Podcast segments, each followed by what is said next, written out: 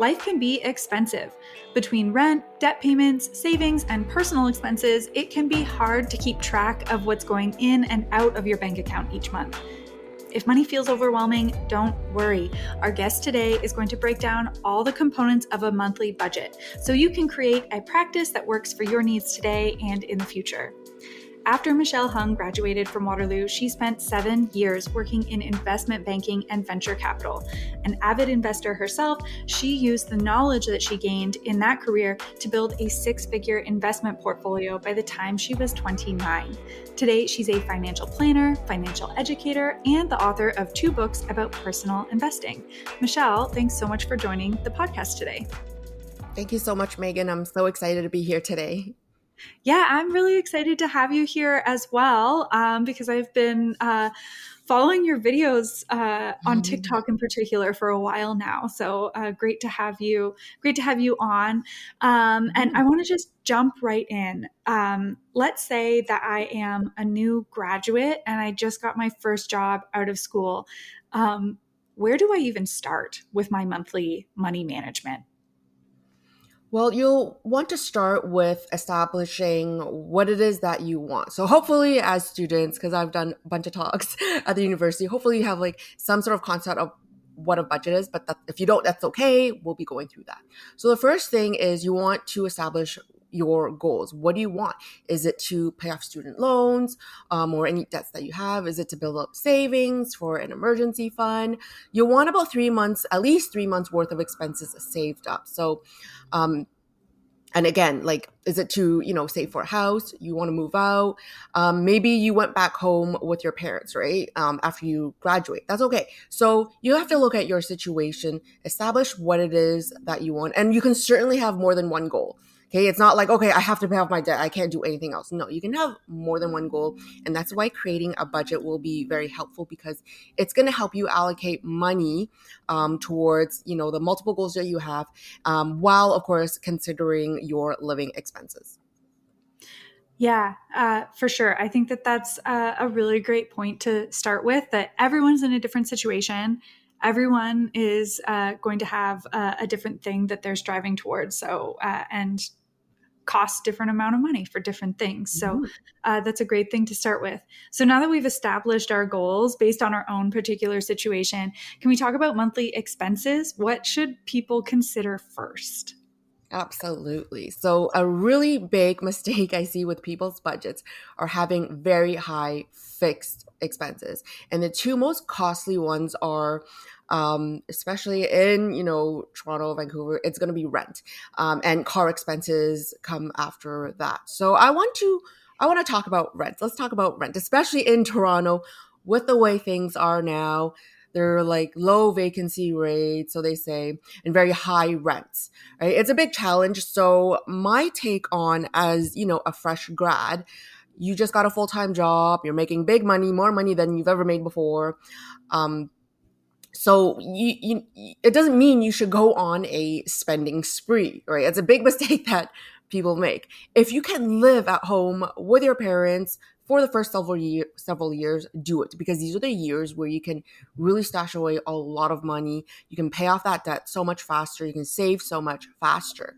Now, of course, you're going to be um, very likely contributing to that household as well, whatever that amount may be. You're going to be paying your parents' rent um, or your family, whatever, any like some form of rent, but it's not going to be as much as if you were to be living out on your own. If it is, then maybe you can consider moving out. But for the most part, um, you know, the you know staying with family the rent is you know below, it should be uh, reasonable right mm-hmm. and if they're not being reasonable then reason with them um, when I graduated, um, I you know I worked downtown in investment banking, but I needed to save money and pay off my debt, so I had to stick it out. I stayed at my parents' house in Markham. I took the GO train um, in every day very early in the morning and many, you know, late nights. There were times where I just didn't see daylight, especially in the wintertime.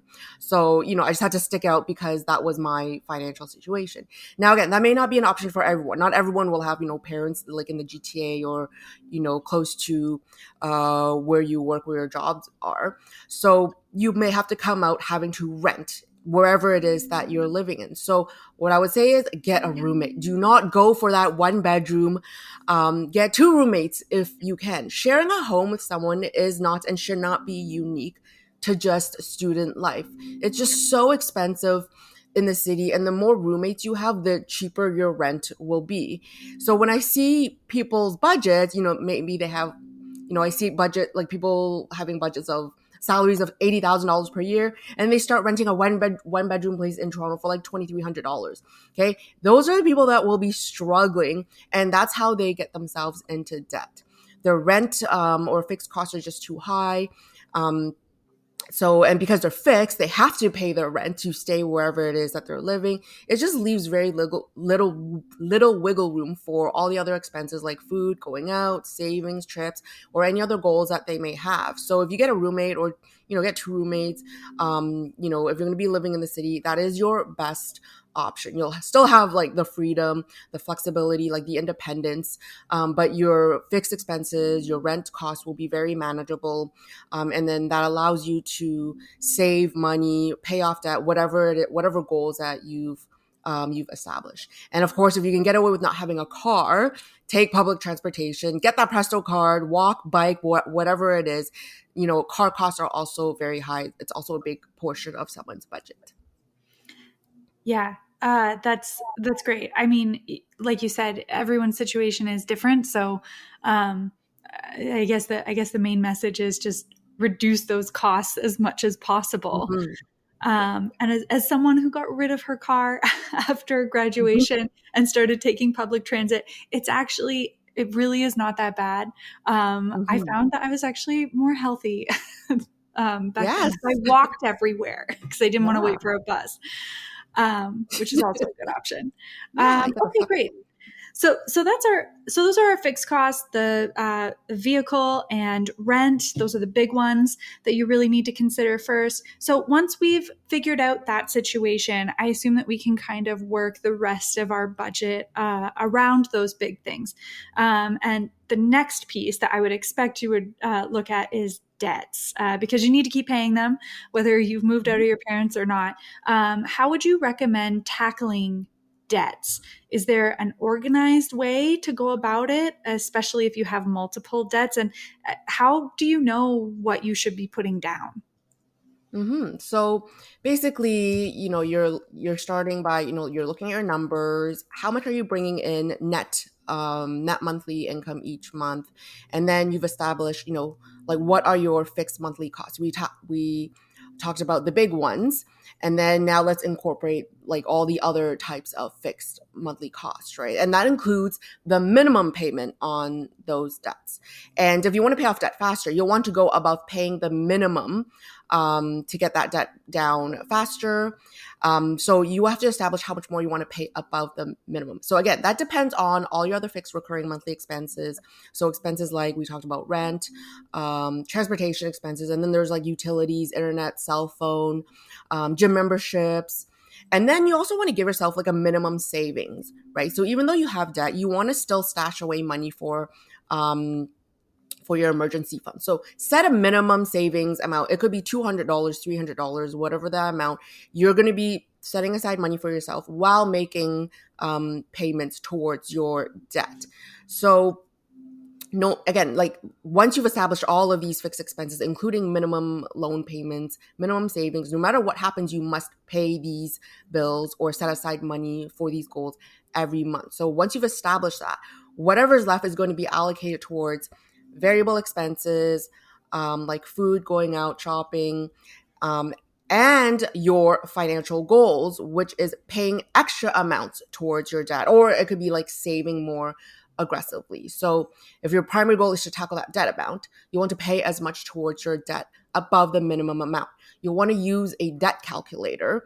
Um, you can find that online. I know OSAP, the OSAP website has a calculator where you can you know put in some numbers to see when you'll be debt free if you were to pay you know x amount per month uh, towards your loans. And i would say like be a little flexible with that. Be like i think the i believe the average time it takes to pay off um osap loans is around it's close to 10 years right? Now if you're like oh my gosh it's like 10 years. It's okay. You will pay that down. Um but the key is you get to have a a balance with your life, right? And that's the important thing. You don't want to resent your life just because you want to pay that debt down aggressively, right? And another note is like OSAP loans, the interest on those loans are tax deductible. So there's a benefit to that. So um, you may want to be aggressive like the first five years kind of thing, get it down to an amount where you're like, okay, I only have like $10,000 left or $8,000 left. And then, you know, that's when you're going to start feeling good and, and be like, okay, this is, this is good. You can even like slow down your payments, um, or, or you can, you know, pay it off right, like right off the, like you can even ag- aggressively pay that off, um, even faster. It may not even be 10 years because if you continue to get raises, maybe get some bonuses, um, that will all be very helpful towards tackling that debt. So when you're starting right now, looking at the calculator calculator and seeing that oh my god it's going to take 10 years that's okay a lot of things can change over the next 10 years just make sure you have a good balance right now between your goals and your current living expenses Mm-hmm. I like the way that you broke that down, um, where you know the minimum payments are part of your fixed costs, and mm-hmm. then you can think about it's it's good to um, to pay more, but you need to fit it in with your goals, especially with the cost of living being so high. I think it's a really nice way to think about it. So uh, we have our debts uh, figured out. Um, eventually, in ten years, that's okay. Um, we have mm-hmm. our fixed costs figured out uh, for the month. So once all of that is looked after, um, what if you have some remaining money left? What should you do for it? Is it open for spending? Can we just go out and treat ourselves? Yeah, absolutely. so, like, once all your fixed costs are looked after, including like your minimum savings, um, minimum debt payments, extra debt payments, extra savings, you know, whatever is left over, it's going to be towards your variable expenses, food, entertainment, shopping. Okay, now I just want to add to the previous point um, that in determining your additional debt payments, um, I mentioned you have to strike a balance between the variable expenses um, and those aggressive debt savings goals, right? So again, the key is to balance how much you want to give yourself for these variable expenses. So for example, if you find yourself spending a thousand dollars per month on food, going out, re- like restaurants, buying stuff at, you know, Walmart, Shoppers Drug Mart, stuff like that. Okay, then that's the amount you give yourself for these expenses. Um, every month. Okay. And each month your spending on food and shopping will differ. That's why they're called variable expenses. They vary, right? So you want to give yourself that flexibility, treating that thousand dollars per month like an allowance. You can spend that on you can spend that money on whatever you want. Okay. If you want to go out and eat McDonald's every day, that's great. That's your jam. Just don't go over that amount. This gives you the illusion that you have all this freedom um, flexibility, which essentially you do as long as you don't go over that amount. And what you want to do is you're going to break that monthly amount down to a weekly number, say, you know, $250 per week, for example. Give yourself $250 per week to spend on those variable items. Don't go over the amount and you won't go into debt. And in the meantime, you've already established um, your allocation uh, for your money towards your fixed expenses, for your financial goals, for your extra debt payments, your savings, all that has already been established. So now your your job day to day is to make sure you don't go over that um, allowance that you've given yourself. So, and if you're not spending all of it, great, you have extra savings, right? Or you can carry that amount toward you can carry that amount forward to the next month so it's all about trying to strike a balance test it out.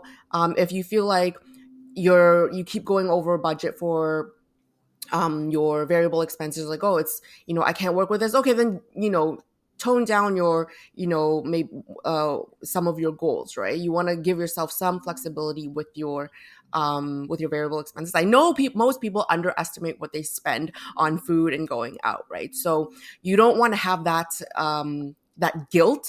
It's like, oh, I went over budget. But that's why it's important to give yourself, you know, that amount. That's the amount that you're like that allowance that you give yourself. Say you up it to up it to like twelve hundred dollars a month, right? Stay within that guilt free spending. You can spend it on whatever you want. In the meantime, everything else is taken care of. Yeah, um, I like breaking it down by week um, and I guess like there are lots of different ways that you can practically go about that. I know that like I've seen some people online who uh, specifically take out so much in cash every every week, and mm-hmm. then that's they're spending money um, or you know you could have like a separate uh, account or something that you yeah. um, that you use oh, yeah. for that um, lots of different ways to to keep track of it i'm sure uh, whatever mm-hmm. works best for you um, to go back to the savings, uh, if I can add a question in here, because um, mm-hmm. we have our established savings it used to be when I when I got came out of school, um, and this makes me feel a little bit old, but when I came out of school, um, people suggested that you save ten percent um, of your paycheck, and I think mm. that things have really changed now because of the cost of living uh, being different. Is there is there a set amount that people should be saving, or is that again dependent on their goals and uh, and what they have going on? Yeah, it really depends on everyone's goals.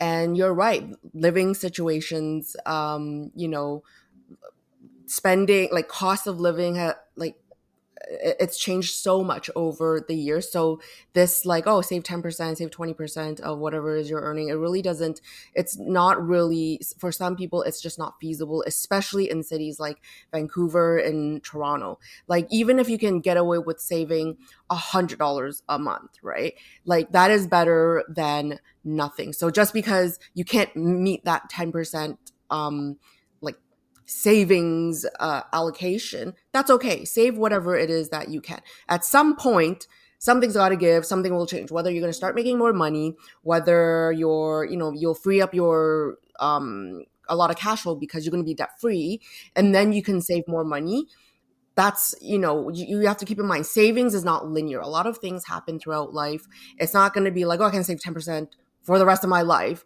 It's not going to work out like that, especially for, you know, like women, right? Um, you know, they go through maternity leave, they, or people lose their jobs, you know, and then they end up not being able to save money. So, you know, just keep in mind, savings is not linear. And mm-hmm. so you have to do what works best for you, um, especially if you're living in these high cost cities like Toronto, Vancouver. The key is save whatever it is that you can. Yeah, uh, that's that's great. Yeah, uh, any savings are good savings. So uh, exactly. uh, that's great advice. All right. So look, you're you're known as the sassy investor. That's the uh, that's the name of your first book. So I have to mm-hmm. ask mm-hmm. about investing. What is mm-hmm. the best way to get started with investing? Where where do you start? Uh, I feel like it's overwhelming. There's so many mm-hmm. options. Mm-hmm. Oh yeah, and you know, there's the internet is flooded with so much information. You know, people get into this like analysis paralysis. The best way to get started is just to get started. Okay, get that investment account opened with a few points in mind. So there will be some research involved if you're going to do this yourself. Okay, but regardless, I think everyone should learn about um, investment, investing. You know, have that investment un- education under their belts. So you can also, you know, of course, check out my TikTok page. I provide a lot of good tips on how to get started and what to invest in. But the first thing you want to do is you're going to you're going to take action and you do that by opening an account. Okay? There's no harm in opening an account. Um, except for one thing, which I'll talk about um, in a few minutes. But where do you do that? So in Canada, we have brokerages like Wealthsimple Trade or Questrade. Those are great for beginner investors, DIY investors. Um, and now it's okay. So you found the institution you want to open your account with. Now, what account do you want to open? So here are some of your options. You're going to start um, if you're just starting to invest, everyone needs to open a tax-free savings account, a TFSA. Okay, so everyone um, needs to open that. Doesn't matter like what income bracket you're in and whatnot. Everyone needs to get that open. Um, there are limitations on how much you can put in there, but once you put that money into that account and you invest it, everything grows and like all the earnings they grow tax free and when you withdraw money from it it's tax free so there aren't a whole lot of things in canada where things are tax free this is one of those things so you want to take advantage of that. The other option is there's this brand new account and i think it'll apply to a lot of people coming out of school. This is the first home savings account. It's the FHSA. It came out um, this year, 2023. It's for those who are looking to buy a home in Canada. Now, we all know, you know, that sounds like a struggle in itself, but the point of the purpose of this account is to help people with that down payment. So it is similar to a TFSA where you have limits on how much you can invest each year, um, but your earnings will grow tax free. So when you withdraw that, and when you withdraw money from the FHSA, okay, that um, that down payment will be tax free. So you'll have 15 years to make a home purchase from the time you open an account. So when I said before, just open an account, make sure you're for the FHSA, make sure you're ready to start saving money towards your home um, purchase because there is a limit as a time uh, limitation as to when um like how long you can be saving and investing for. So that time is 15 years. Um so again open it when you're ready to start saving for that down payment. So the other i, I also want to mention the other benefit to the fhsa is that when you do put money in it reduces your tax bill for the year. So you get a tax deduction which is nice because you're saving money on your taxes for the year. Your earnings are um, going uh, tax free for that down payment, and you you just get a tax refund because it reduces your tax bill. So the tax refund that you get, you can put that money towards your you know TFSA, your savings. You do whatever you want with that money. The key is you're saving more uh, money for yourself as opposed to you know paying it towards uh, taxes. Mm-hmm. Uh, love that uh, tax uh, rebate i guess it's not a rebate but i love i love i love the the mm-hmm. return the tax return yeah. it's always good to get a, a return on something um, and and then it feels like free money you know yeah, um, exactly. even though even though it wasn't really um, yeah great so some great options i mean uh, the tfsa feels like just such a no-brainer um, mm-hmm. for people um, i and same with the first time home buyer um, so what once we have the accounts open and and we're putting money into them i wonder like what are what are some options for actually investing because there are some decisions that you need to be that you mm-hmm. need to make for that as well Absolutely. So, what to invest in once you put that money in? So, you want to. Um, so, I'll I'll start by let's just talk about your tax-free savings, right? You're saving, you're you're investing money for the long, long term. So, you have in mind you're not touching that money for at least five, ten plus years.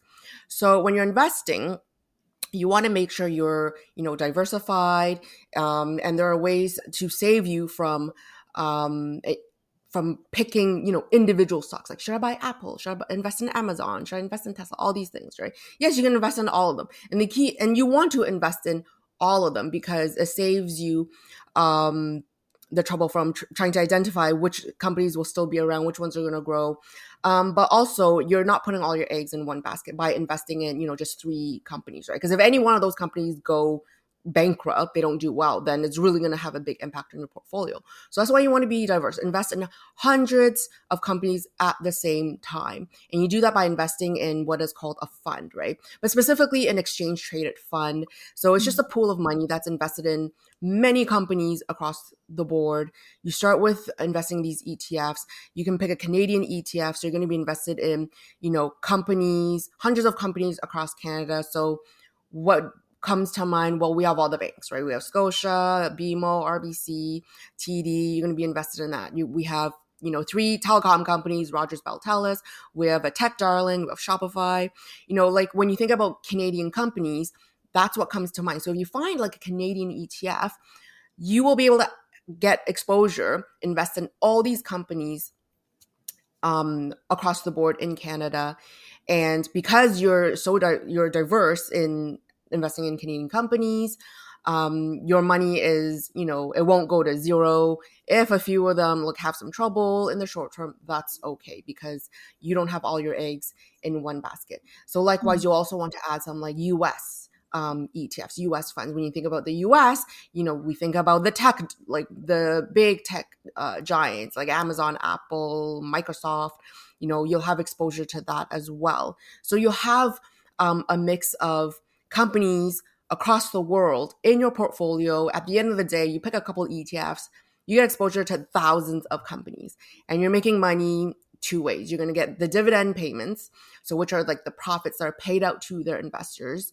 So um, if you have like thousands of companies, if you have a couple of ETFs, you're going to see actual money, um, dividends hitting your investment account on a monthly basis, maybe even several times a month. So that's always nice to see that tangible result in the short term.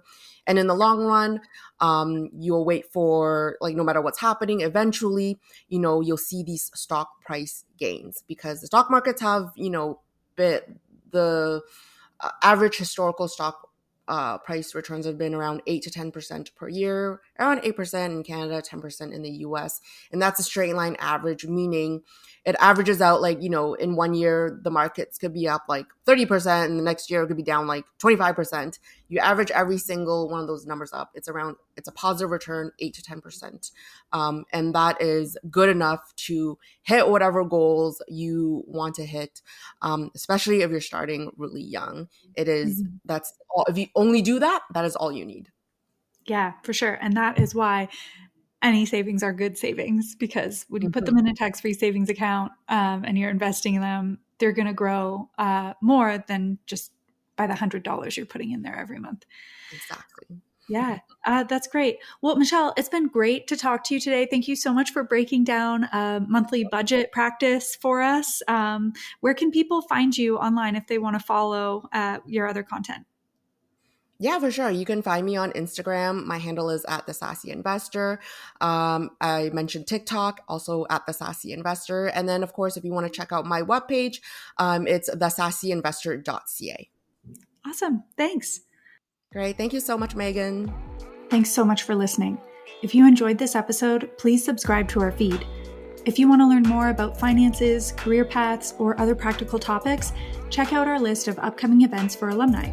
Thanks to alumni volunteers, we host events all over the world. Follow the link in our episode description to learn more. U Waterloo alumni podcasts are produced and hosted by me, Meg Vanderwood. I also happen to be a proud alum. Thanks to Angle Media for editing this episode.